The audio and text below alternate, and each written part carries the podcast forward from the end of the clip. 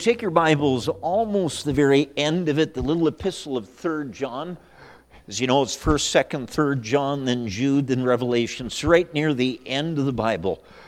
Uh, we have been preaching our way through 3rd John. Normally, it's on Sunday mornings. Yet, uh, as I prepared this, I felt impressed that this was a Sunday night message that I think will help us. I trust that you'll take notes tonight. I think that uh, these things could be of help. And I think that this is the last message from 3rd John. It's the sixth one in the series, and after this, we'll shift to another book, but 3rd John.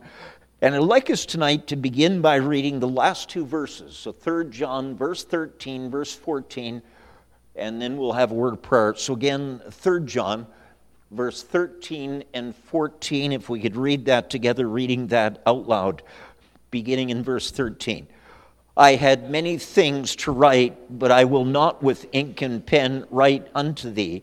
But I trust I shall shortly see thee, and we shall speak face to face. Peace be to thee. Our friends salute thee. Greet the friends by name. Let's pray. Father, again, we're so thankful that we could gather again tonight. Thankful for this great report from Safina about Bolivia. And Lord, we pray that there will be eternal fruit from that trip. Bless her. Bless all of our church folk that helped make it possible for her to go financially, prayerfully. And now, Lord, as we look yet one more time into this book of 3rd John, would you teach us yet one more truth? Help us to bring this little book together. May this be practical and helpful.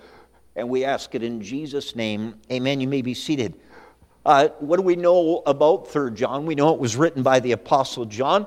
We know that it was written late in John's life. He's probably 70 or 80 years of age at this time. It seems at this late time in John's life, he is in some kind of a traveling ministry. He is probably going from church to church to church, preaching in those churches encouraging each of those churches, kind of like an evangelist would do. And I think that there is evidence to suggest some of the people in this church, John himself has led to Christ. I think that you could make the point that John has led this man Gaius to Christ, probably led others. Also, it's possible that John was the one that started this church years ago and so, as John is traveling somewhere in his travels, he finds a need for him to write back to this church and the people of this church. Just to remind you, there are four main characters in this book. First one is the author of the letter. The author of the letter is John. Look there in verse number one the elder. That's John. You say, how do you know? It is called Third John. It's the third epistle of John. So one of the four characters in this little letter is John. The second of the characters in this letter is a faithful man in this local church. His name is Gaius. Look again at verse 1 the elder unto the well beloved Gaius, whom I love in the truth. So here's a man in the church, and again, I think that John has led him to Christ years earlier. This man is faithful in the church. So, so far we have two John, who wrote the letter, Gaius, who the letter was written to. There is a third character that we find in 3rd John. Look at verse 9. The Bible says, I wrote unto the church, but Diotrephes. Every time that word but shows up, something has just shifted, something has just changed directions. The first eight verses talk about the blessing that Gaius is in his church. But Diotrephes, there is this man in this church that is creating some kind of problems. And so we have John the writer, we have Gaius, the one who this is written to. We have yet a third in this church. His name is Diotrephes. And the fourth one that we have is found there in verse 12 Demetrius. The Bible says Demetrius hath a good report. Now, I am suggesting to you that this was written to one local church and that Gaius and Diotrephes are both in this local church. John's not. John is simply intending to visit. I would suggest that Demetrius is not part of this church. See, Pastor, why do you think that Gaius and Diotrephes were both part of the same church? Because the term the church, the church, the church, it never says the churches. It never says another church. It never talks about another assembly. Look there, if you would, in verse number six. Uh, which have borne witness, talking about Gaius, which have borne witness of thy charity before the church. I think that's the church that Gaius is a part of. Look there in verse number nine. I wrote unto the church. There's no reason to think that that's a different church. I wrote unto the church, but Diotrephes. I look there in verse number 10. Wherefore, if I come, I'll remember his deeds which he doeth. John is writing this to Gaius. That's why he's using third person, which he doeth, prating against us with malicious words, and not content therewith, neither doth he himself receive the brethren, and forbiddeth them that would, and casteth them out of the church. Again, it keeps talking about the church. I think that Gaius was in this church. I think that Diotrephes was in this church. And uh, again, I think it's the same church.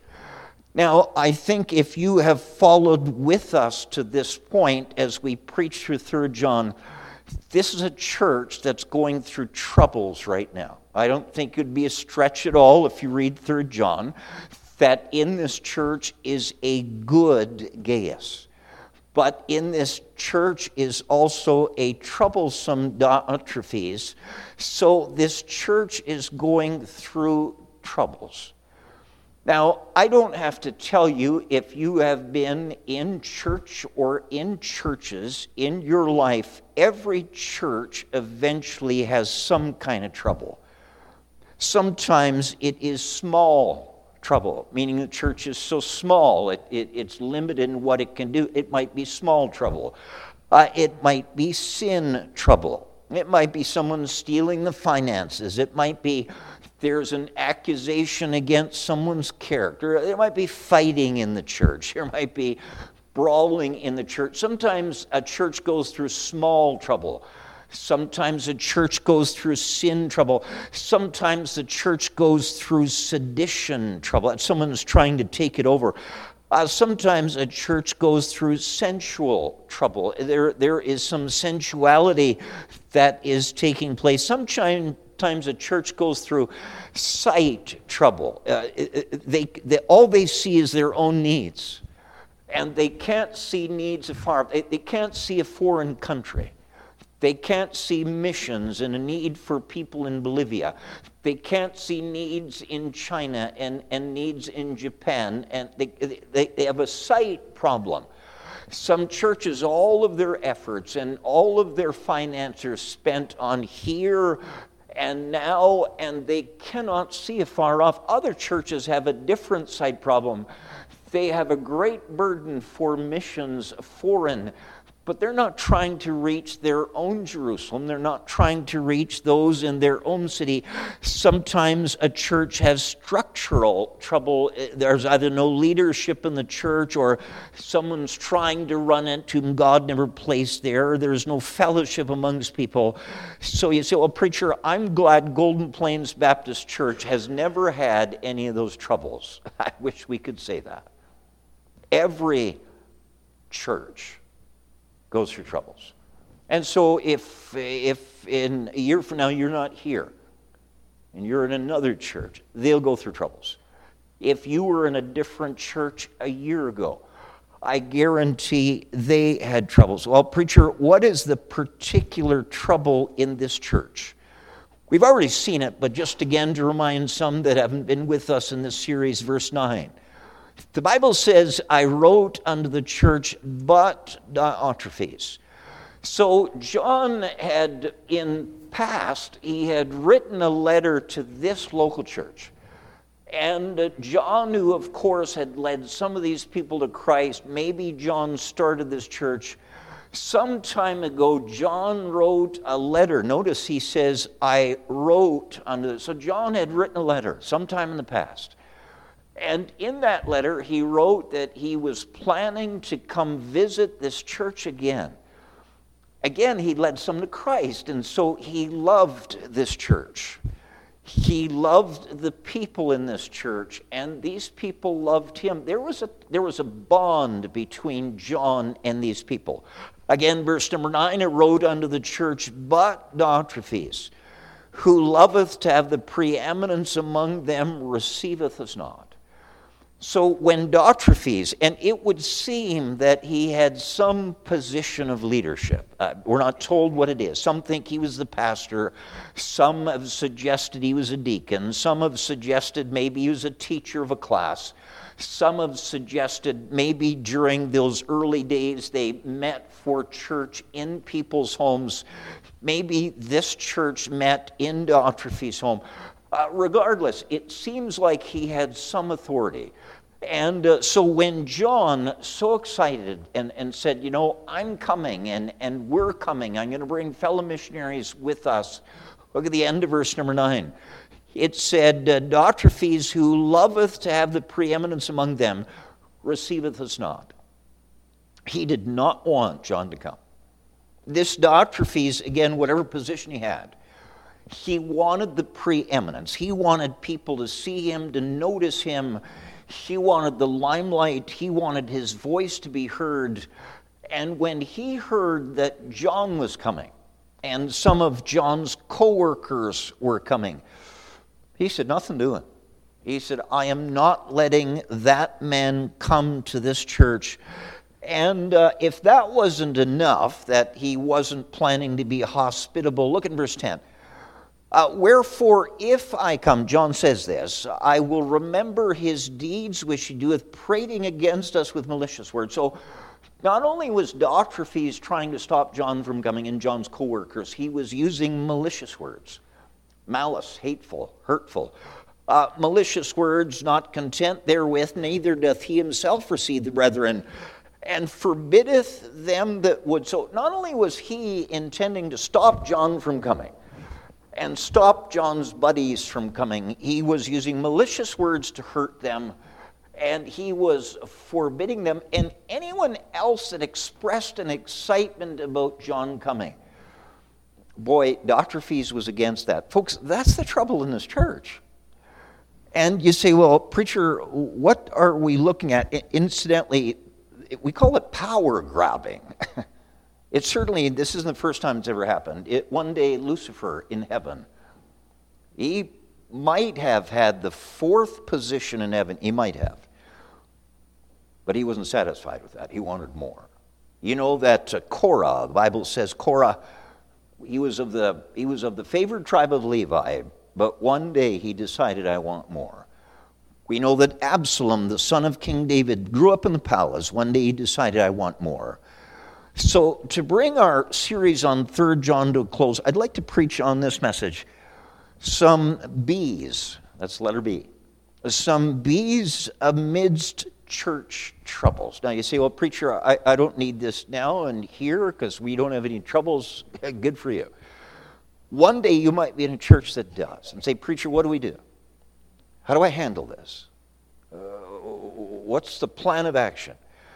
Could I give you some B's tonight? If you're in a part of a church that's going through some kind of a church trouble, John has given in these 14 verses some advice for what Gaius ought to do in the church that he's having trouble. Uh, let's begin there, if you would, with verse number 9. John writes here to Gaius, I wrote unto the church, but Diotrephes, who loveth have the preeminence among them, receiveth us not. Preacher, my church is so important to my life. Any kind of church trouble really makes me sick to my stomach. But I just don't know what's going to happen. I don't know how this is going to end. What should I do? Could I get first B? If you're taking notes, write this down. Be confident. Be confident. You say, how could I be confident in a church trouble? Because although you might not know everything that's happening, God knows everything that's happening. Could I say, first of all, be confident in, and uh, again, I, I know I'm trying to hurry because my time is short to begin with, but be confident God knows what's happening. If you are thinking that you are going to get your hands on all the information and, and figure everything, you're going to be vastly disappointed. But isn't it good to know that there is somebody that knows everything that's happening? And that's God. Do you know when Lucifer, uh, I used him as an example just a moment ago, when Lucifer was raising a anarchy against God himself, Isaiah 14, that didn't take God by surprise. God didn't say, How did that one happen? God knew. When, when Korah was trying to drum up the help of Dathan, Abiram, On, and 250 others, Moses didn't know as that was getting closer, but God knew. You know, as Absalom was trying to rally 200 others to his cause, David didn't know until it all came to light, but God knew. And so I say, first of all, and I'm trying to hurry, allow me this be confident that God knows what's happening. You know, throughout the Bible, we're reminded that God knows. Joshua 22 22, the Lord God of gods, he knoweth. Psalm 37 18, the Lord knows the days of the upright. Psalm 94 11, the Lord knoweth the thoughts of man. Psalm 1 6, for the Lord knoweth the way of the righteous. Something doesn't look right about that quote. Uh, 2 Timothy 2.19, the Lord knoweth them that are his. Uh, I, don't, I, don't, know if you ever heard this before. I did. The first time I heard it was fascinating. Has it ever occurred to you that nothing has ever occurred to God? God's not surprised with anything. God, nothing ever sneaks up on God. God knows the end from the beginning, and He knows the end at the beginning. God always knows what's coming. And if you believe that God's in control, if you're a church that has trouble, you can relax. Because although you don't know, God knows. So, first of all, be confident. Be confident. God knew here in verse number 9 what Diotrephes was up to. God knew in verse number 9 that uh, Diotrephes wasn't about to receive John. God knew from verse number 10 about the malicious words that Diotrephes was saying. God knew from verse number 10 that Diotrephes was forbidding others to be welcoming to John. God knew all that. Now, folks, we quote this verse, but it's a whole lot harder to live it than to quote it. Trust in the Lord with all thine heart and lean not unto thine own understanding. That means there's times where you will not understand what's happening. But in verse 6, in all thy ways acknowledge him, and he shall direct thy paths. Trust him.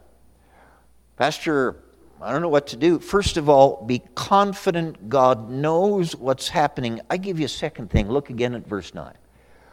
I, this is John speaking, I wrote unto the church, but Diotrephes, who loveth to have the preeminence among them, receiveth us not. Wherefore, look at verse 10 if I come, I will. Say, Pastor, uh, what's, what's the second? A- again, John wrote his first letter. And uh, for whatever reason, Diotrephes got the first letter. And Diotrephes, when he got it, he said, John is not coming here. His buddies are not coming here. Whether he ripped it up, whether he tore it up, whether. We don't know what Diotrephes did with that first letter, but he wasn't about for John to come. Do you know as much as God knows what's happening? God was already moving the pieces that were necessary to fix this problem. So even though John wrote the first letter and it wasn't received, God knew that. And that's why John, here, look again in verse number 10. Wherefore, if I come, this is now a second letter that John has written. What we know as Third John is John's second letter that's being mailed to this church. The first one, Diotrephes got a hold of it, and again, whether he tore it up, whether he crumpled it up, God knew that. And so God said, John, your letter didn't make it through. So I want you to write a second letter. And so John writes a second letter. This time, this second letter that he writes, he has this one sent to Gaius, that, that good member in the church. Look again in verse 1. The elder unto the well beloved Gaius. So the second letter that we know as 3 John, the second letter is being addressed now to Gaius, not just the church in general. That was the first letter, it didn't get through. God has John write a second letter. The second letter he has written by Gaius, and, and I said there was four key members. Uh, the, the fourth one is Demetrius. Look at verse 12. Demetrius hath good report of all men, and of the truth itself, yea, and we also bear record, and you know that our record is true.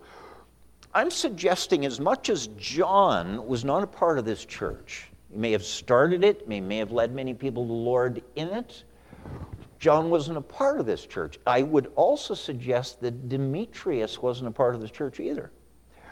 I think that Demetrius traveled with John. And Demetrius is the one that John asked to deliver this letter, this second letter now. Say, preacher, why would you say that? Because John takes all of verse 12 to give a high commendation to, about Demetrius. Why would he have to do that if Demetrius was already a part of this church? But John is saying, Gaius, Demetrius is bringing this letter. And Demetrius hath good report of all men. If he was in this church, John wouldn't have to write that stuff. So he says to to, to Gaius, I would just want you to know this man that's delivering this letter, Demetrius, hath good report of all men, and of the truth itself, yea, and all, we also bear record. Again, what I'm saying to you, uh, secondly, if you'd write this down, first was be confident, God knows what's happening. Second is be convinced that God has his people in place to fix it. Again, be convinced that God has his people in place to fix it. Listen, God not only knows in church difficulties what's happening, uh, God's already going about the fix. Do you know God cares more about the church than you care about the church? Do you know God cares about every local church more than even those in the local church? And someone messes with a church you can take comfort from the fact that God is already moving the pieces that are necessary to take care of that need. God has already informed the elder apostle John what's happening. God has already got John to write a second letter and wisely deliver it a different way than Jerusalem Post. And so again, you say, well, Pastor, uh, when a church has trouble, what do you do? First of all, be confident God knows what's happening. Secondly, be convinced God has his people in place to fix it. I give you a third thing. Look there in verse 11. Verse number 11. Now, keep in mind, John's writing this little letter to Gaius, that good man in the church. Beloved, follow not that which is evil but that which is good. Could I say, third, be careful? Now, we're talking about what you're doing in church trouble. Third thing is be careful. You say, be careful about what? I'll give you the whole thing, then it'll make sense. Be careful that you are not led away by that evil crowd. Be careful that you're not led away by that evil crowd whatever Diotrephes was in this church, he was an evil influence. Be careful that you're not led away by that evil influence. Now, as soon as I say that, There are some very self confident Christians say, Preacher, you don't have to worry about me. I am not going to be led astray. Pastor, I've been saved for a long time. I don't need to be warned like that. Could I suggest to you that's a very naive approach in church troubles? Who was 3 John written to? Help me. Gaius. Gaius, a good man or a bad man? Good man. John wrote to Gaius, who's a good man. Look at verse 11 again. He wrote to him, Beloved, follow not that which is evil. He said, Gaius, I know you're a good man. I know that you're faithful in your church. I know that you love your church. I know that you serve in your church. I know that you open your door and you're hospitable when God's people and God's ministers and God's missionaries come through. But Gaius, as good of a Christian as you are, look again at verse 11. He said, Beloved, that's to Gaius, this good man, follow not that which is evil. Do you know what that clearly says? Good people can be led astray. Good people can be talked out of a position that they're following. And so he says, Follow not that which is evil. So for you or I to say, You don't have to worry about me, yes, we do have to worry about you. If John was worried about Gaius, every Christian ought to be worried that they are not led astray. Pastor, how would I recognize who I should not be led astray by? Well, he helps us to understand verse, uh, verse number 10. John says, Wherefore, if I come, I will remember his deeds which he doeth. What kind of deeds? Look here, prating against us with malicious words. Folks, you need your antenna needs to be up when someone comes to you with malicious words words to hurt and words to hate and words to undermine a church, you need to be careful about that. Malicious words. Keep reading, verse number 10. Not only malicious words, not content therewith, neither did himself receive the brethren, and forbiddeth them that would, and casteth them out of the church. Diotrephes ambition was to get some people that loved John out of this church. So when you start hearing malicious words with the intent of getting you out of the house of God, you better be careful. Folks, better people than you and I have been led astray. Now, in John's days, and, and incidentally, malicious words are poison. None of you would go to a medicine cabinet. Let me put it different. None of you would go to a cleaning closet and open up a jug of Javex and drink it. None of you would. That's why we lock it up so children that are naive can't get to that stuff. Pastor, why? Because it's poison you would not purposely drink poison. Diotrephes' words were poison. Now, they were words that he said to people. Now, again, we're following this third thing. Be careful that you're not led, led away by that evil crowd. When somebody is trying to put poison in your ears, that's the time to say no that's the time to stop. Uh, not only would some Diotrephes do it with words that they say, some would do it with words that they write. Now, folks, I say this because we're in a day and age of social media. We're in a day and age where you would never have to listen to someone's spoken words, and yet they could pour poison just as successfully into your heart with texting and with WhatsApp and with TikTok and with Instagram, and I have no idea what I'm even talking about. If someone picks up the phone starts to tell you poison, that's the time to hang up the phone. If someone texts you and what they're texting is poison to hurt your church, that's the time to block them. Well, Pastor, they've been such a good friend, they're trying to hurt you with poison. Block them. That would be true if they're your closest friend.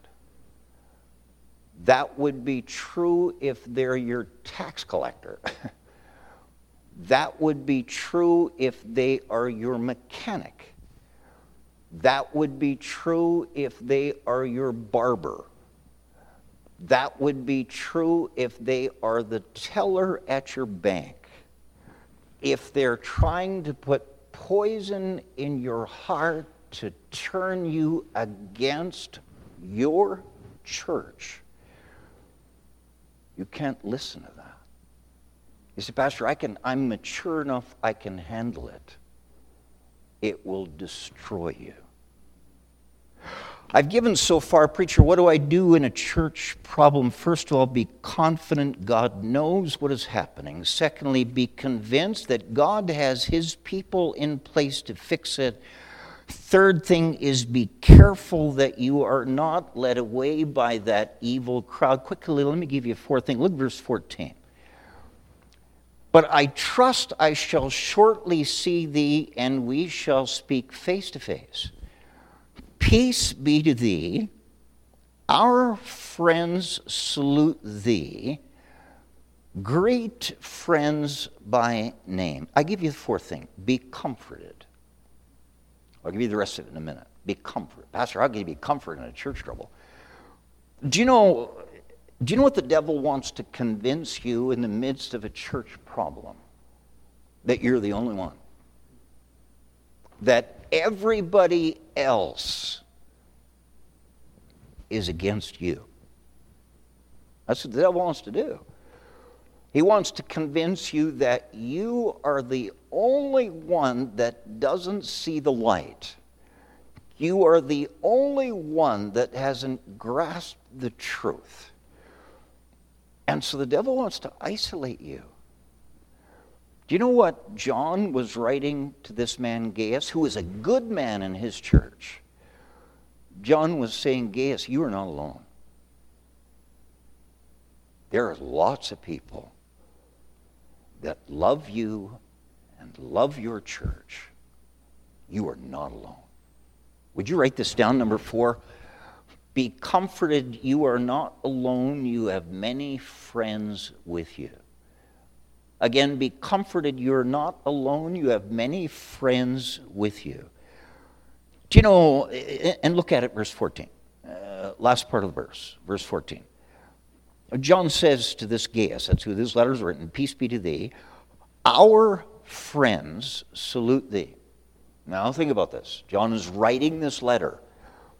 No idea where he's writing from, and no idea where this local church he's writing to is.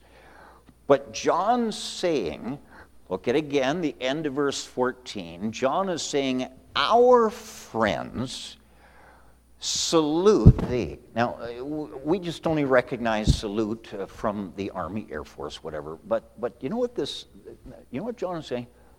He said, Gaius, you're not alone. He said, You got a lot of friends here with me where I'm at. Our friends salute thee. Our friends are praying for you, Gaius. Our friends are pulling for you, Gaius. Our friends are on their knees asking God to help you through this, Gaius. You are not alone. You've got a lot of friends here. How many follow that so far? Okay, look at the rest of verse 14. Not only does he say, Our friends salute thee, notice the last part of verse 14 greet the friends by name. So John is saying, Our friends say hi to you. Our friends say, let, let Gaius know we're praying. Our friends say, Hey, Gaius, you are not alone. Now he says at the end of verse 14, greet the friend. John is saying this now greet the friends by name. You know what he's saying? He said, You got a lot of friends here. Yes. And you got a lot of friends with you where you're at. Greet the friends by name. He said, Yes, you're not alone. Could I say to you, fourth, in a church problem, you need to be comforted because you are not alone. You have many friends with you. You know, sometimes trouble, and sometimes a troublemaker is so loud that you can't hear anybody else. And you think they represent everybody. They don't. You know, through the scriptures, there's a number of occasions. Remember, uh, remember when Aaron made the golden calf? And you kind of remember that. And when Aaron made that golden calf, that many of those Jews fell down and worshiped that calf and danced around the calf and tore off their clothes. And, and you know, I, I've heard that story so many times that it almost seems like all of Israel was dancing around that golden calf. And yet, if you check in Exodus 32, there was only, now careful, there was only 3,000. So that's a lot of people, not when you compare it to 2 million Jews in total. It was a very small percentage of that nation that did that. Do you know when you uh, read there about Korah, when Korah raised up a rebellion against Moses, and Korah said, You, you take too much upon yourselves. We're all holy. You know, it, it, almost seems like the entire nation went against Moses. But the truth is, when that was done, there was only 253. That's not very many out of 2 million. When Absalom raised his rebellion against his father, that wasn't the whole nation of Israel. Do you know, remember that one time where Elisha was in the city of Dothan? Remember, the Syrian army came against this walled city and, and camped all around it.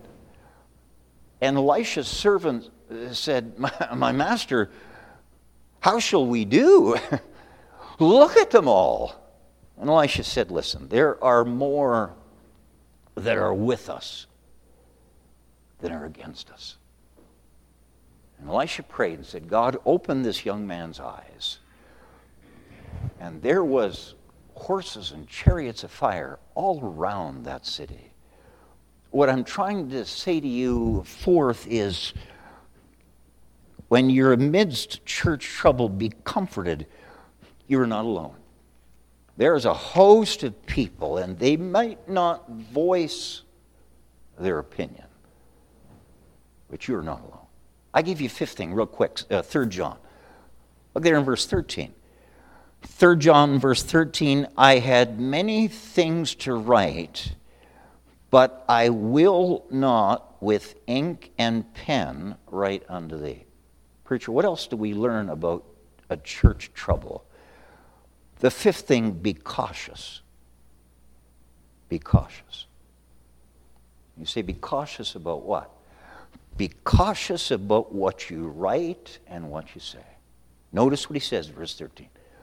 I had many things to write, but I will not with ink and pen write unto thee. I, I, think, I think John's plan, when he pulled out a piece of paper, was to write a much longer letter to Gaius than 14 verses. He says that. I had many things to write. And I wonder if the Spirit of God said, John, it would be best not to write some I say to you in the midst of a church trouble, be cautious. Be cautious what you write. Be cautious what you text. Be cautious what you post. Be cautious what you email. You say, Preacher, why? Because in a written document, you don't normally have the same tone and intent. Be careful things that are written sometimes with these texts, they spell corrected. And the spell correct made a worse job. we support Steve Donnelly. I was trying to encourage him, and I sent a text, and I was very new to texting. I'm still new. And I wrote, Dear Brother Donnelly, Do you know that that, that wicked instrument changed it from Donnelly to donkey? And so I wrote, Dear Brother Donkey. And I didn't know it till after I hit the send. As soon as I read that, I thought, oh my, do you understand why you need to be careful what you write? I tried to fix it. And so I quickly, oh, Brother Donnelly, it changed it again. and I had to purposely go back and fix it. Preacher, why should I be careful what I write? First of all, it normally doesn't have the same tone that you intended. Secondly, spell correct will get you in bigger trouble yet. Third, things that you think that you're writing to a friend may in some time future be sent to an enemy. And the fourth thing that you ought to be careful is once you write it, you can never take it back. You can never take it back. I give you a sixth thing. Look there in verse 14. But I trust I shall shortly see thee, and we shall speak face to face. Peace be to thee. Peace be to thee. Could I say this, number six? Don't be a casualty. Don't be a casualty. Now, all the rest were be, but now don't be. Don't be a casualty. Notice that John said to Gaius, Peace be to thee. Do you know when John wrote that to Gaius, this problem wasn't solved yet? There was still this strife going on in the church. And yet, John suggested that Gaius, even in the midst of that trouble, could still have peace. Folks, your peace does not hinge upon no trouble. Your peace hinges on your walk with God and your talk with God and if the world is crashing around you, you can still have peace. If you don't have peace because the world is crashing around you, then your peace is fixed to the wrong thing. Then you're not in your Bible and doing what your Bible tells you to do in the midst of that. Um, you're in Third John. Keep it because I got one more thing. But back up there to First Peter. I, I kind of mentioned this this morning. First Peter, and, and it was the very next text for me to read in my daily Bible reading. First Peter chapter 2. And, and, and uh, I was struggling with something. I was struggling with something that I felt somebody had said that was unfair. I'm praying, Lord, I need your help. I need your help how to deal with this.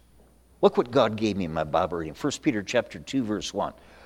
Wherefore, laying aside all malice and all guile and hypocrisies and envies and all evil speakings. That's what I was dealing with, folks, in here. You know what that verse says? You got to put all that aside. But you know what? You have to put all of that aside. Yeah, but how about how that? You have, Carlson, you have to put all of that out of your heart or it'll destroy you. Look at verse 2. Instead of those things festering in your heart, as newborn babes, desire the sincere milk of the word, that ye may grow thereby. He said, Don't let those verse 1 things in your heart, they'll destroy you. Let those verse 2 things in your heart. Get in the Word of God. Get, give God the chance to speak to your heart. I'm saying to you, the sixth B is don't be a casualty. Don't let this present problem knock you out. Don't do it. You know, I was going to title this message, When a Church is Passing Through Troubles. Why would you call it that? B sound better. Because every trouble a church has, God will get you to the other side. God will get you through it. The question isn't, can God get you through it? The question is, are you going to still be in the church when God gets the church through it? Or is that thing going to knock you out? You need, whatever it is, whatever church you're in, when, whatever the issue is at that time, you need to pray, Lord, would you please give me peace, even in the midst of this thing? Don't let me be a casualty. Don't let this thing knock me out. I say the, the, the sixth B is don't be a casualty. Don't let this present problem knock you out. I'll give you the last thing. There in 3 John, verse 1. 3 John and verse 1 The elder unto the well beloved Gaius, whom I love in the truth. It's pretty obvious. John loves this man Gaius. Now, look there in verse number 9. I wrote unto the church, but Diotrephes, who loves to have the preeminence among them, receiveth us not. Wherefore, if I come, I'll remember. Could I say the last thing? Be clear. Be clear. Uh, we, we've said so far be confident. God knows what's happening. Be convinced.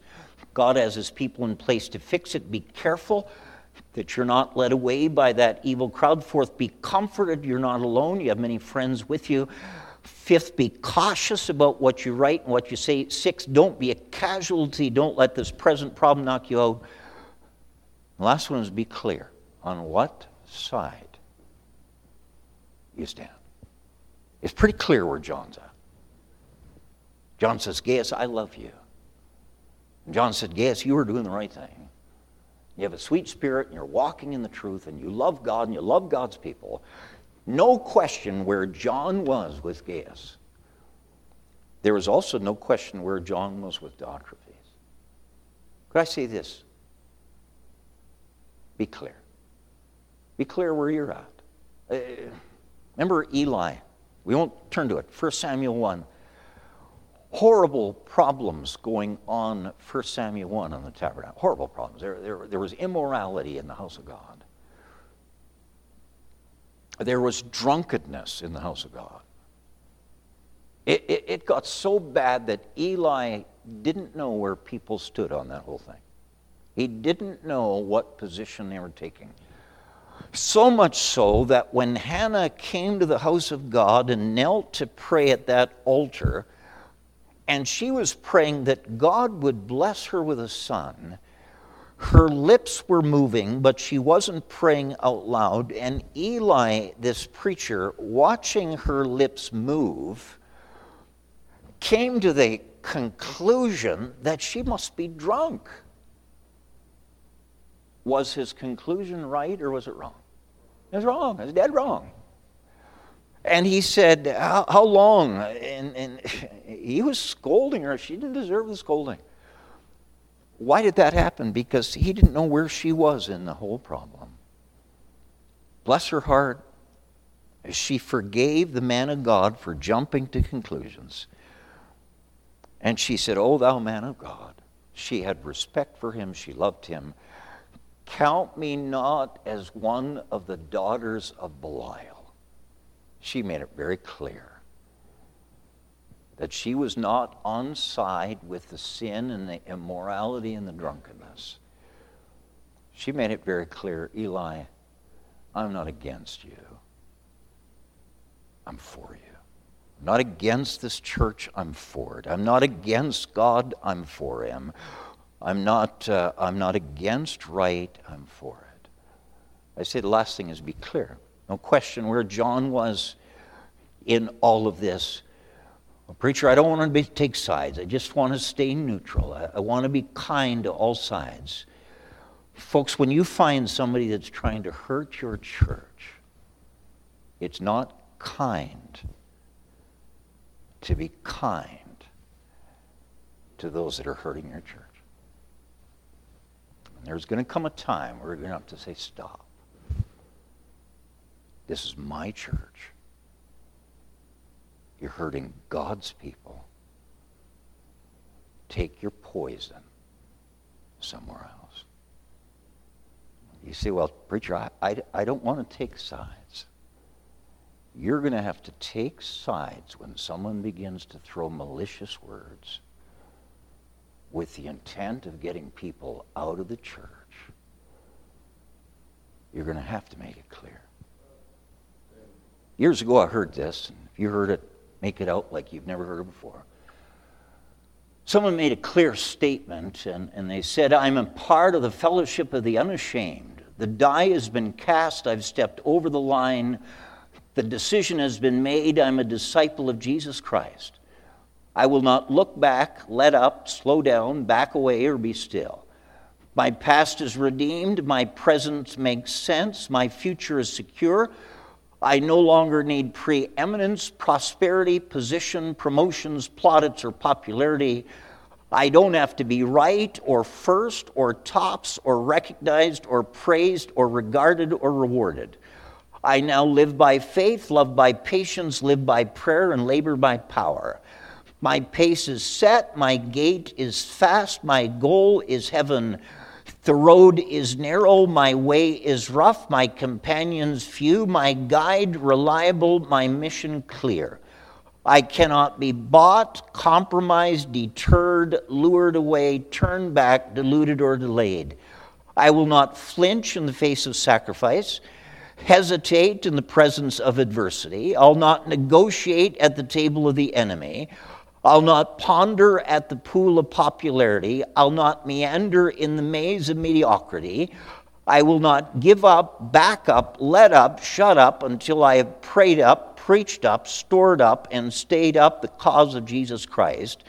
I am a disciple of Jesus Christ. I must go on until he returns.